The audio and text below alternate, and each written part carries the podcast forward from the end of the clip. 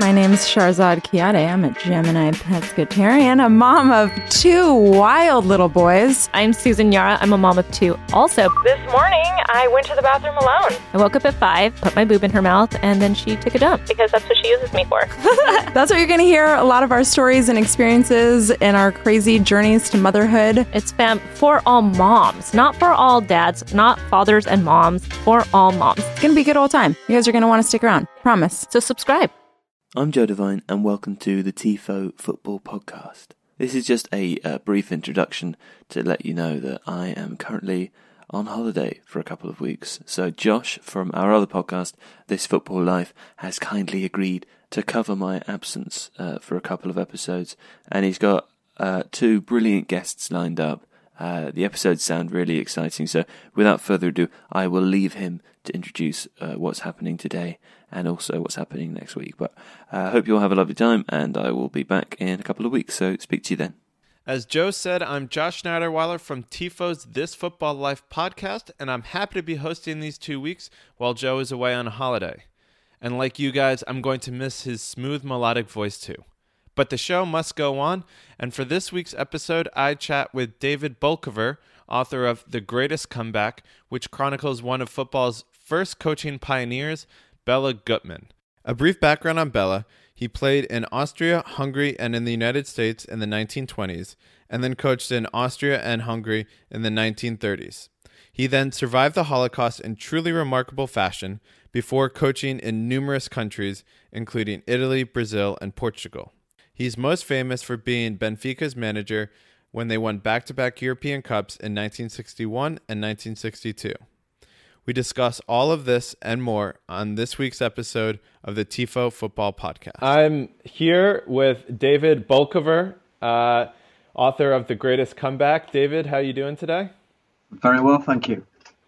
Uh, in your book, uh, you repeatedly compare Bela uh, Guttmann uh, to Jose Mourinho many, many times, and I'm I'm curious how are they? How are the two similar?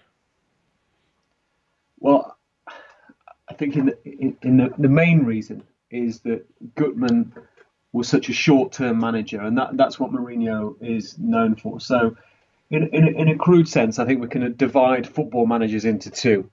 Uh, we can uh, the first category is the the short-term manager, who comes in often, uh, you know, as a change agent when things aren't going well uh, in a football club, and and by the sheer force of their uh, personality, and by making astute short-term signings, they turn things around.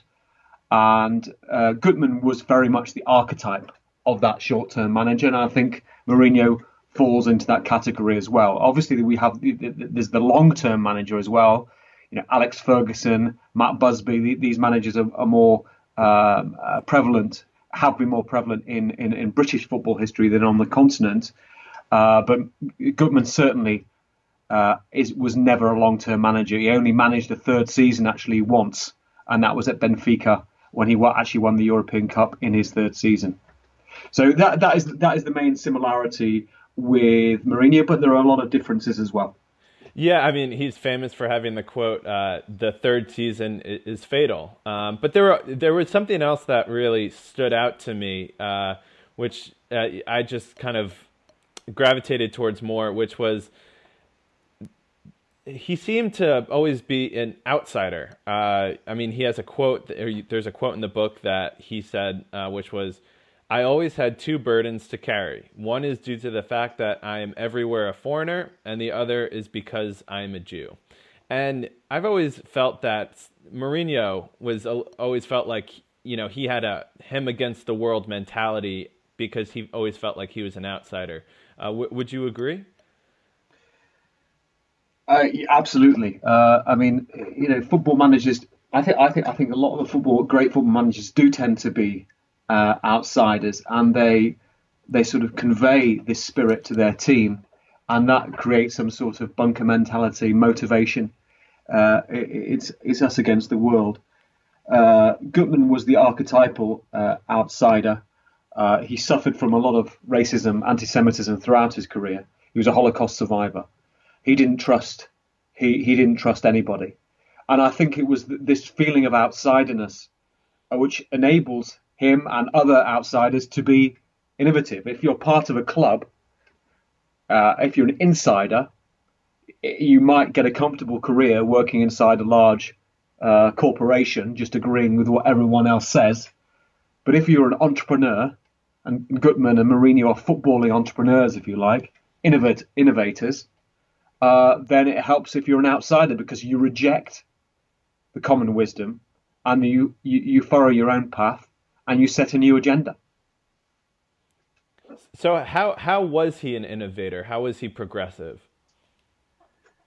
I I, th- I think the main reason uh, he was a, he, he, did come up with some tactical uh, innovations, but I think the main innovation was really establishing the cult of the coach. He was absolutely um, uh, insistent that he, as the coach, has complete control over the team. Now, you know, uh, Ferguson, Alex Ferguson often said the coach needs total control to to to be able to operate effectively. It was Guttmann, I think, who first articulated this point so clearly that the coach is vital to team success and the coach must have complete control, not the board of directors. And uh, it seems difficult to believe now because now we're very much uh, living in the era of the cult of the coach. But before Guttmann, that cult, the, the importance of the coach had not yet been fully established. Uh, it was the players who were deemed really to achieve the success. The coach was relatively unimportant. And of, of course, Guttmann, throughout his career, was pushing for more money. And despite his success, often he'd be turned down. That would be unheard of now. So he was a pioneer in pushing this idea of the importance of the coach. Uh, but but how did he kind of uh, push it um, and and make it so uh, accepted or you know make this cult of the coach? How did he do it? He he, he was a great uh, uh, self advertiser, uh, a bit like Mourinho. You know, talking about his successes, making sure that everyone understood what he was doing, how he had changed things, how he had achieved success. And uh, there are so many quotes that I think dotted throughout my book uh, about uh, about with Guttmann saying what he'd achieved and angry that others had not recognised what he had done, saying, "Look at Benfica. What have they done since I, have left, etc." Uh, and really promoting this idea in the public sphere that the coach is all important. Yeah, and I mean, he was also, you know, kind of early in the game, used the media to, you know, manipulate his players and play the, you know, the game that now Jose Mourinho is so famous for, uh, with using the media as a psychological tool. Uh, I mean, I know he did it with refs as well, and uh, that was uh, it was he was kind of, uh, you know, one of the first to do that as well. Yeah, oh, you know, you know, Mourinho says things like. Um, uh, you know, the, the, the, the, the football match does not start when the referee blows his whistle. The football match starts when I have my press conference the day before the game, because that effectively is when he can motivate his own players and he can intimidate the opposition. And the media often refer to Mourinho and Ferguson uh, using the press conference as, as great psychology as if as if it's a, a, an innovation. But Guttmann was doing all this 60 years ago, before the European Cup semi-final in uh, 1962. Benfica were playing Tottenham Hotspur. It was the second leg at White Hart Lane, and Benfica had won the first leg 3-1. And the second leg was about to take place at White Hart Lane. This is, by the way, the biggest match ever in the history of Tottenham Hotspur.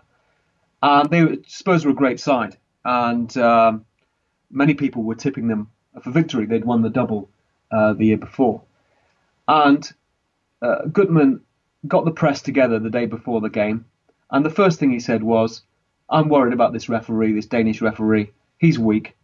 Uh, my players are small, skillful Portuguese players." Uh, we're facing the, the, the, likes of Dave, Dave Mackay, Bobby Smith, these tough, physical, typical British players. I don't think the referee will be up to it. And by the way, I'm leaving at the end of the season. because Benfica won't pay me any more money effectively. So by doing those two things, he put pressure on the referee and he took pressure off his players by distracting the media away from his players and onto him. And afterwards, he said he was very pleased with the referee's performance that he gave so many free kicks to Benfica.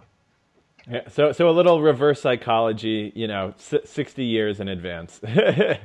Absolutely. Mean, uh, you you mentioned you know he's had a profound effect on coaches now, uh, you know Mourinho and uh, many others, but or Sir, Sir Alex Ferguson. Uh, but what coaches rubbed off on him, you know, before he was a manager? I mean, I think he started in the late 30s, uh, if my memory from the book serves me correctly. So, you know, who kind of preceded him?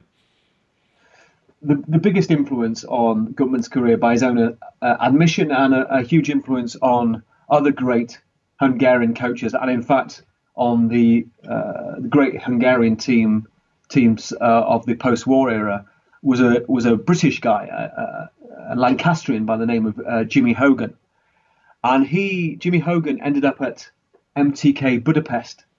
He actually uh, resigned uh, shortly or, or, left shortly before Guttmann started playing for MTK, but his influence on MTK and on Hungarian football uh, was huge. In fact, Gustav Sebes, who was the coach of the great Hungarian Golden Team of the 1950s, said that everything that the way Hungarians played owed everything to uh, Jimmy Jimmy Hogan. And Hogan had a great accent on on, on fitness.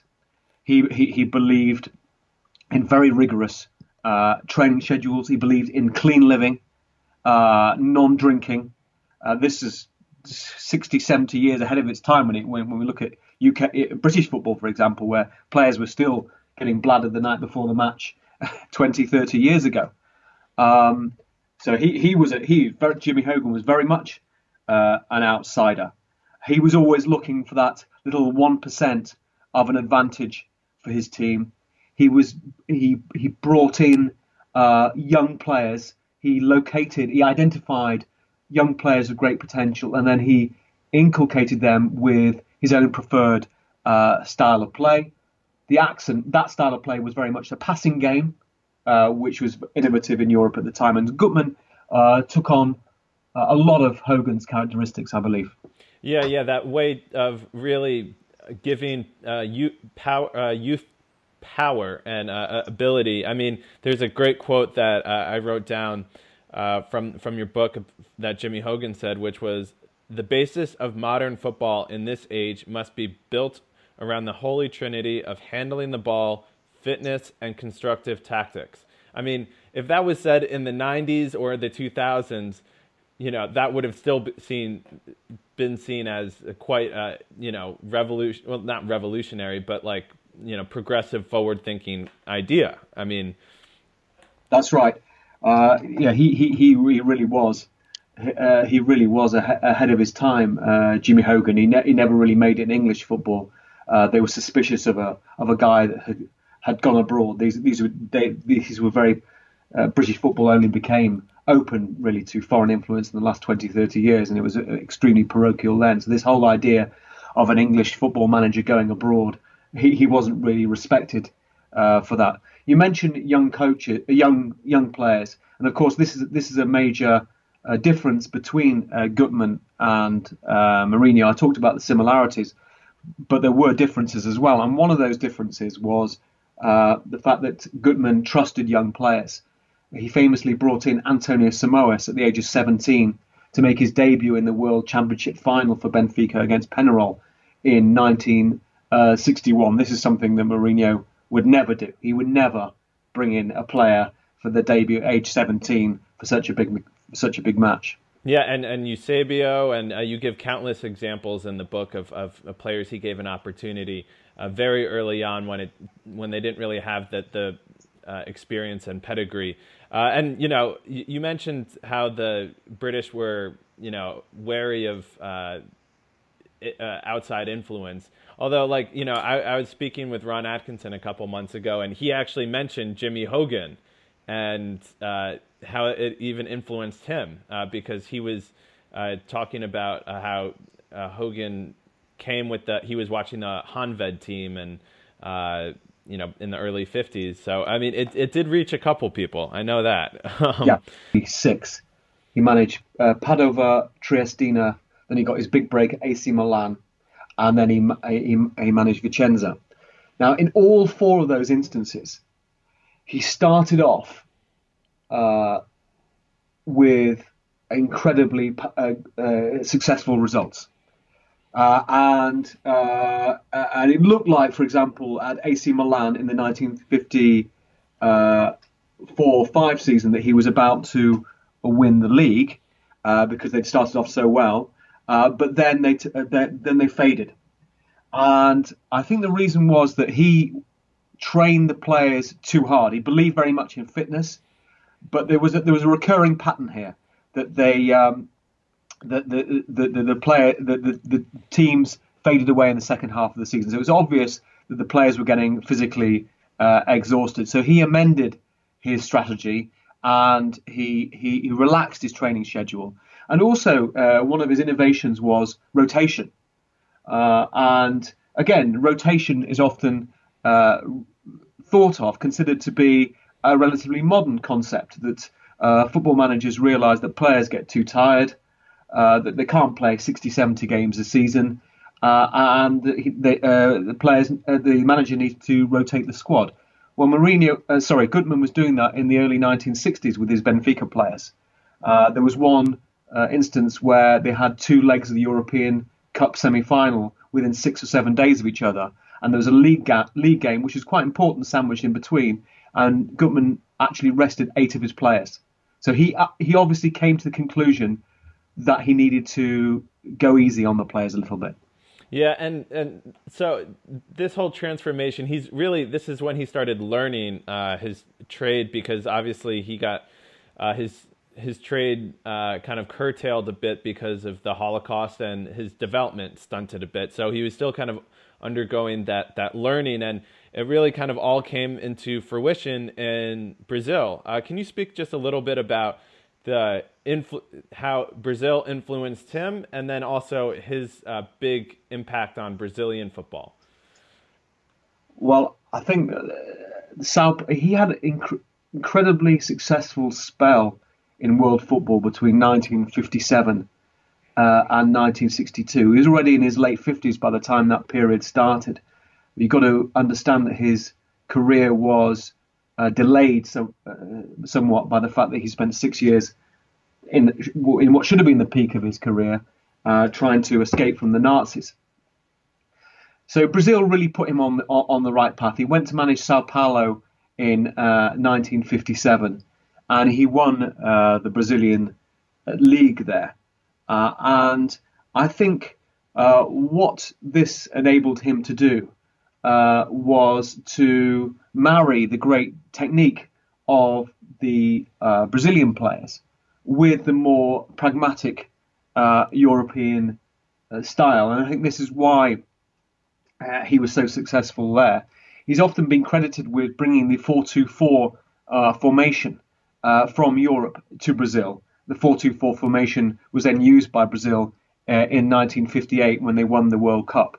Uh, Jonathan Wilson, in in his book uh, "The History of Football Tactics," uh, called the inverting inverting the pyramid, he um, he says this isn't actually true, and that the four-two-four formation had actually been uh, already introduced into Brazilian football. But what Guttmann did it did bring in was this directness, and he was very keen to tell his Brazilian players who were intoxicated often by uh, very ostentatious uh, displays of skill. Uh, that they these were all very well, but if they didn't result in a goal, there was not no there was no really point. And, uh, and, and he, he encouraged his Brazilian players to be more direct, to shoot, to cross uh, at, at, at, at, more at more opportunity when they had that opportunity to do so, and not to and, and not to get too distracted uh, by just trying to impress the crowd with ball juggling, for example. Yeah, I mean, uh, it really comes through in the book. Just when you're in the box, shoot it, shoot it again, shoot it some more. Like it, it was driven really home to his his players. Absolutely. Uh, and and so then how did so what did he take from Brazil? I mean, and also just for the for the listeners, you know, at the time he went to Sao Paulo, they were not a powerhouse club. They were not the the Sao Paulo that we know now. Uh, just just for the listeners uh, to know that. But how did uh, Brazilian football impact him as he moved to, to Benfica?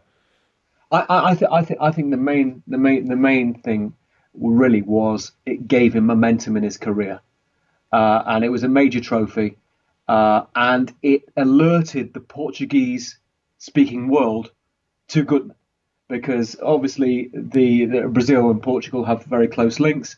The fact that he achieved so much in Brazil really got him the job at FC Porto in 1958. Uh, and he went from strength to strength there as well, and then on, then on to Benfica after that. Yeah, and he won the title at at Porto uh, as well, which they hadn't done in in a in a long time uh, as well. And then he he made the the mo- the much hated uh, move to their rivals uh, ben, Benfica. Um, can you kind of describe uh, just one uh, that transition, but from Porto to Benfica, and also at the time what what he was walking into at uh, Benfica? Uh, you know, Portugal are the European champions now, and we have a tendency to think of Portugal as a major footballing nation. But in the 1950s in the late 1950s, uh, they weren't. I don't think they'd even qualified for a World Cup then. Uh, the uh, Portuguese teams hadn't got past the first round of the European Cup since its inception in 1955.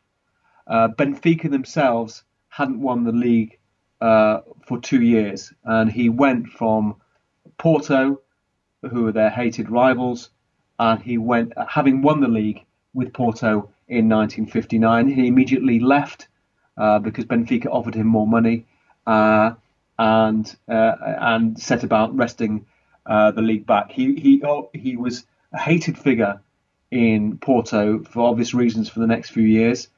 Uh, but what I say in my book is that you know maybe some uh, people would be intimidated by making that move and having to have a police guard every time he went back to Porto with his Benfica team. But after what he had experienced as a Jew, playing uh, for Jewish teams uh, in Austria uh, and in Hungary, uh, this would have been all water off a duck's back and would have been completely tame by comparison.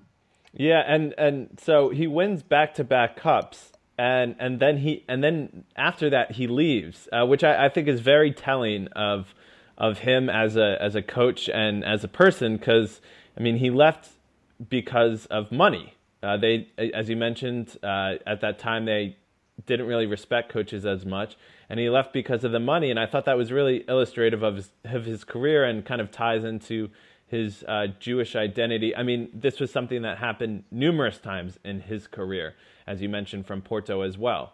Uh, so, can you just kind of uh, elaborate on that a little bit? Yeah, he, he didn't really have any loyalty to any any club he didn't have any loyalty uh, towards any country. And given his experiences in his life, where not only did he survive the Holocaust, but he also uh, fled from anti-Semitism uh else, uh, other times, for example, in, in, Hungary in the early 1920s. Uh, this isn't really this is really not surprising. He realized that the world was not going to do him any favors uh, that the world showed him no loyalty, and therefore he was going to get the maximum he could from from every club, uh, from every club he could, uh, and make the most of his ability to manage football teams. Uh, it was as simple as that.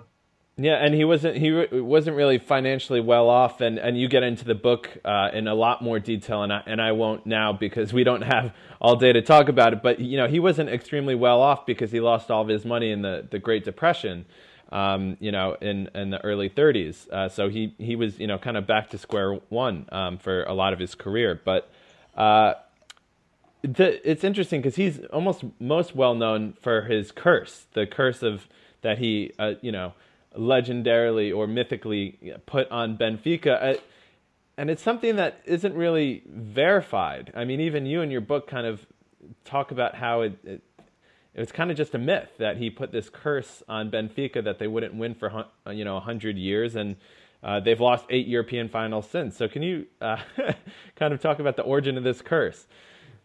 Yeah, uh, well, the, the, first time it's really mentioned uh, actually was not. People think that this people have been talking about the curse since Guttmann left in 1962 uh, when he allegedly uh, said to the uh, Benfica board when they didn't give him more money, having won the European Cup for the second year in succession, he allegedly said to them, uh, "You Benfica will not win another European trophy for 100 years." And they've been in eight finals since then. They've, lost every single one. Uh, people think uh, that we've been talking about the curse since 1962, but actually, the first time it really appears uh, in the Portuguese press is in the late 1980s when Benfica, 1988, I think it was, when Benfica lost on penalties in the European Cup final to uh, PSV Eindhoven. No, there isn't documentary uh, documented evidence of any curse by uh, Bela Guttmann. What I would say is that he was exceptionally angry with Benfica for the way he thought he was treated, uh, for the fact that they didn't give him the money he wanted, for the fact that they then paid other coaches who were nowhere near as successful as him, subsequent coaches, more money than he was paid. He was absolutely livid about it. So if he, um, he probably did curse Benfica in some way, uh, but not necessarily in, in, the words that have been attributed to him. Uh, did you find in your uh, research that like fans in Benfica still believe in this curse? Oh yeah, they they they are obsessed by it. It's all it's all over the internet the whole time, and uh, you know anytime Benfica get near to a European final, uh, the, you know the chat among in in, in the Benfica, um, uh, you know in social media uh, starts accelerating. Yeah, they're obsessed by it. And there's one famous story, of course, when uh, Eusebio, who um, Guttmann actually discovered in Mozambique in uh, in 1960 and uh, before the European Cup final in 1990, uh, Guttmann had died in 1981, and Eusebio had retired by that point. But Benfica were due to take on AC Milan in uh, Vienna, and Guttmann is buried in Vienna. And Eusebio allegedly went to the grave of uh, Guttmann in the Jewish cemetery in Vienna, and he is said to have knelt before the grave and asked Guttmann to to lift the curse.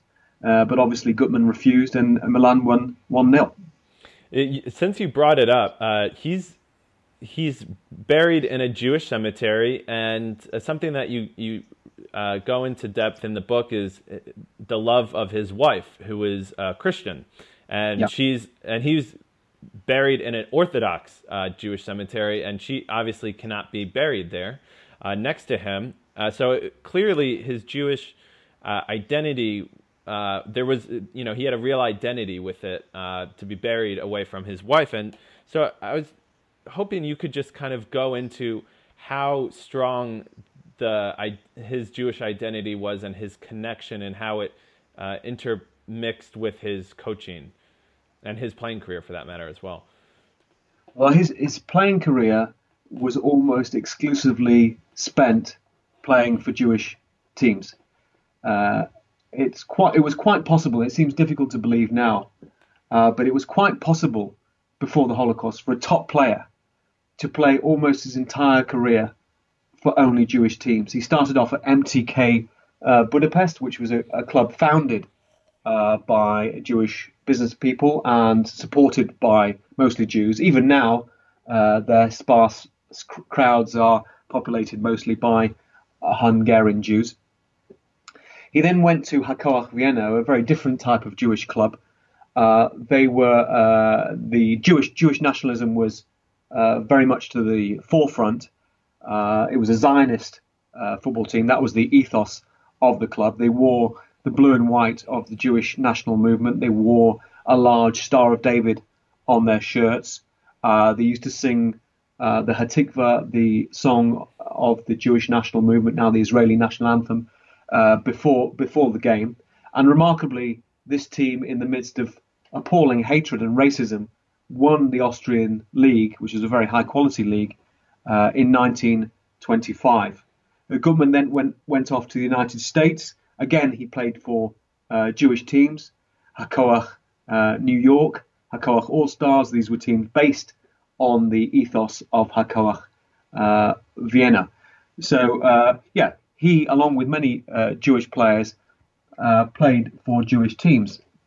He had a very strong Jewish social network, and you can see throughout his career, his coaching career, that other Jews helped him uh, to to find new jobs. In terms of his Jewish identity, um, this is very extremely complex, uh, and Guttmann played down his Jewishness after the war, as did many uh, of the remnants, the few remnants of European Jews after the Holocaust, uh, for obvious reasons. They they they feared anti-Semitism uh, ha- having gone through what they did, and they just wanted to get on with their own their own lives. Uh, he had another, the, the only time actually when he mentioned uh, overtly being Jewish was after it was in 1964. In 1964, he actually published an autobiography. Uh, uh, it published in German. Uh, and despite the fact he played for all these Jewish teams, despite the fact that he was a survivor of the Holocaust, despite his own upbringing, he doesn't mention the word Jew in the entire book of 80,000 words. So this is this is this is demonstration of how much he was trying to hide his Jewish identity.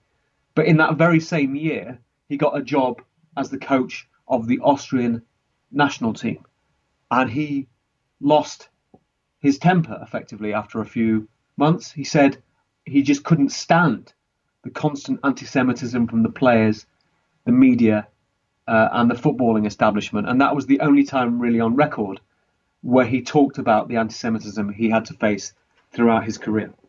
Yeah, I mean, it it it really blew my mind when I saw, I read that that he had, didn't mention the word Jew once in his entire autobiography. I mean, it, it I I was kind of dumbfounded when I read that. Um, it was it was quite remarkable. Uh, is it, is there any favorite Bela story that you have um, that you think might you know summarize or characterize his career uh, or uh, his you know Jewish identity or um, any some part of the hardships that he went through? Well, there there there, there are there are there are so many really. I mean, really the the the the, the story which really hits home. Um, is the story which he recounts himself of his time in in a slave labor camp uh, in the surrounds of Budapest in 1944, uh, when he describes the sadism of the Hungarian guards, the humiliation uh, that he had to uh, they had to uh, endure, uh, and the fact that just trying to imagine this this this guy who wasn't a young guy then he was 45 and this would have finished off many people and his father who was 78 was murdered at Auschwitz his sister was murdered his nephew his sister-in-law his brother-in-law his whole community really uh, was wiped off the face of the earth and so many of us would crumble in, that situation and people ask me whether I like Guttmann. There's a lot not to like about Bela Guttmann. He's, he's a very complex character, but my admiration for him is huge. Uh, the fact that he managed to put all this behind him, uh, this terrible humiliation and personal grief and trauma, and just 16 years later lift the greatest, most prestigious sporting tournament in the very continent that had wanted him dead so recently uh, is for me such an incredibly powerful story. It it really is, and uh, the book. You know, I'm not just saying this because uh, I'm trying to, uh, you know, suck up to you. I I I, I love the book, and uh, that transformation was incredible.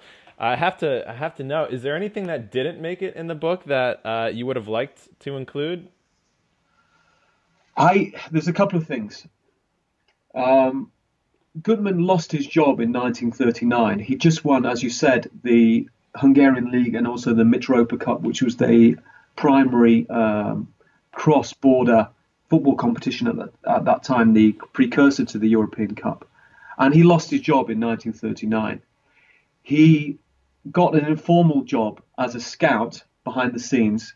Uh, Jews weren't allowed to have uh, very overt roles like coach of a top football team, but he, uh, the Jewish chairman at Újpest, the club, gave him uh, a part-time role as a scout, uh, scouting uh, you know opposition for Újpest in advance of games. but there there is a gap that we can't fill, and that I think is from about 1939 and 1942 when he I think was offered this this part-time role and I, I strongly suspect that those three years were an awful period for Bela Guttmann. There weren't jobs for Jews. Jews were effectively banned from many occupations.